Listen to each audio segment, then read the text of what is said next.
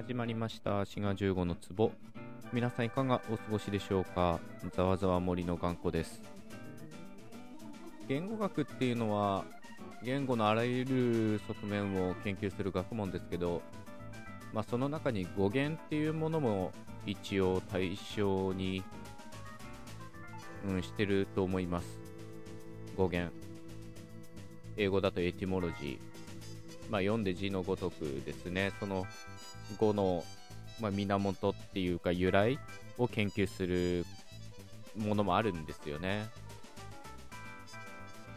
ただ言語学的な語源と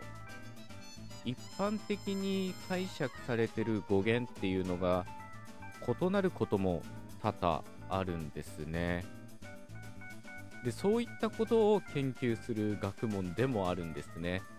その勘違いが広まってるそれを研究するっていうなんだかよくわかんないことになってるんですけどそういう間違った語源というか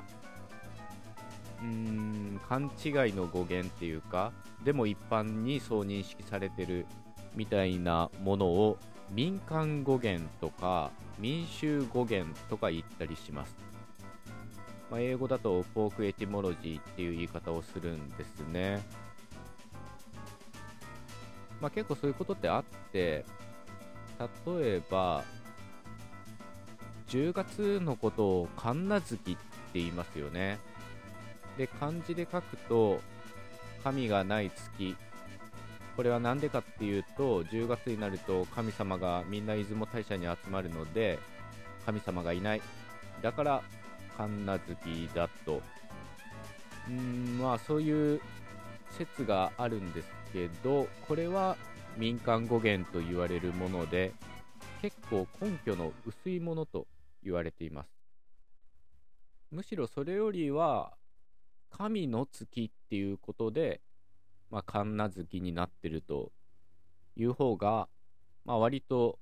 あり得る語源らしいんですね。昔の日本語はなっていうのが、まあ、現代日本語でいう脳の意味を表すことがあって、例えば目のことをマナコと言ったりしますよね。あれは目の子供っていう意味で、まあ、目っていうのがまっていう音に変わるのは結構あって、まつげとか眉毛とか、それと同じように目の子ということでマナコとか言ったりとか、棚心っていうのもそうなんですね。これも手っていうのがたっていう音に変わってますけど、まあ、手の心っていうことで中心ということで棚心なんですね。こういうふうになっていうのは脳を表していたので、まあ、神奈月のなっていうのものっていう意味だったんじゃないかと言われています。だからまあ当て字ですね。同様に6月のことを水無月って言うんですけど、これも水がない月って書きますけど、語源としてはやっぱり水の月だったんじゃないかと言われています。同様ですね、えー、なっていうのが脳を表しているので、まあ昔はみだけで水の意味だったんですよね。源とかまさにそうで、あれは水の元っていう意味なんですね。だから水源っていうのは水がかぶってることになりますね。こういうふうにね、旧暦の月を表す言葉って民間語源が多くて、師走っていうのも、あれはお坊さんが走り回って忙しいからっていう語源がありますけど、あれは民間語源だと言われています。滋賀15の壺この民間語源っていうのは一種の勘違いっていうことなんですけど、その勘違いというのが言語を突き動かすというか変化させる力を持つこともあるんですね。過去のトークでも話したことあるんですけど、チーズバーガーとか照り焼きバーガーっていうのは、これ勘違いからできた単語なんですね。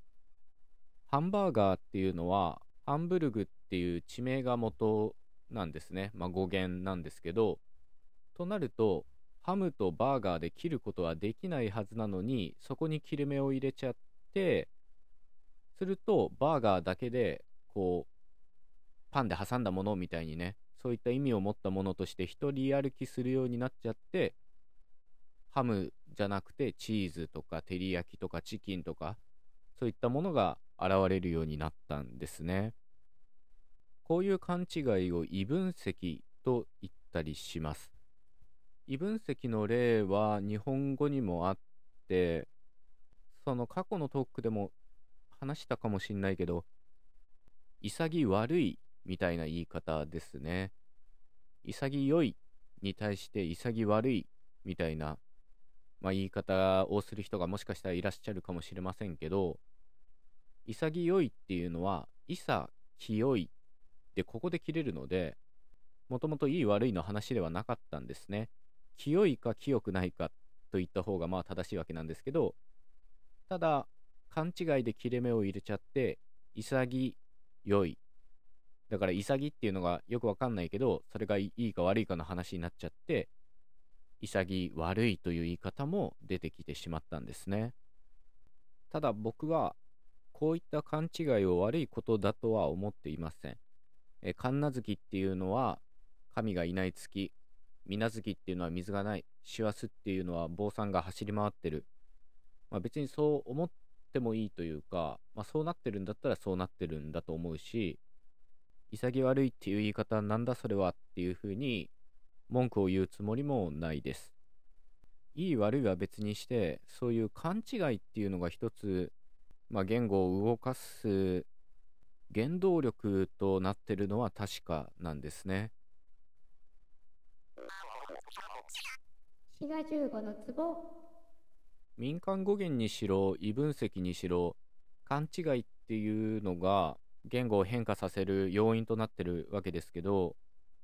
もう一つ怠惰であるっていうこともつまり人間は怠け者であるっていうことが言語を変える要因となっていると思います。まあこの怠け者っていうのはいろんな意味で言えて例えば発音しづらいから簡単になるっていうまあそういった側面もあるだろうし例えば分からないが分かんないになるみたいな同化現象と言われるものはまあその極端に言えば怠惰だからだと言えると思うんですね。他にも英語で不規則動詞だったものが規則的な動詞になるとか、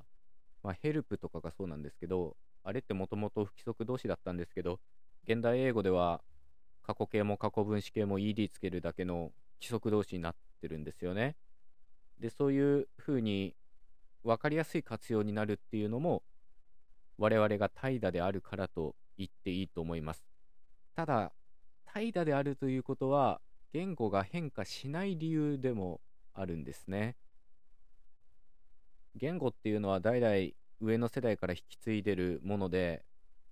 まあ、もっと言うと昨日使ってたものを使ってるわけですよね。で、いちいちそんな変化させてたら通じるもんも通じないというか、まあ、元あるものをそのまま使った方が楽なわけですよね。新しいものを用意どんで使うより。そういうふうに考えると、人間が怠惰であるっていうことは言語を変化させる要因でもあるし言語を現状にとどめる要因でもあるということができます。まあ、これは言語の持つ一つのパラドックスだと思いますね。言語っていろんなパラドックスを持ってるものなんですけど、そういったものの一つではないかなと思います。というわけで、今日のトークはまあ語源の話から始まったわけですけど、ちょっといろいろ話がずれちゃいましたね。今回のトークに関連したものもいくつかあるので、そちらも合わせて聞いていただけたらと思います。というわけで今回はここまでということで、最後まで聞いてくださってありがとうございました。よろしかったら番組フォローお願いいたします。お相手は志賀15でした。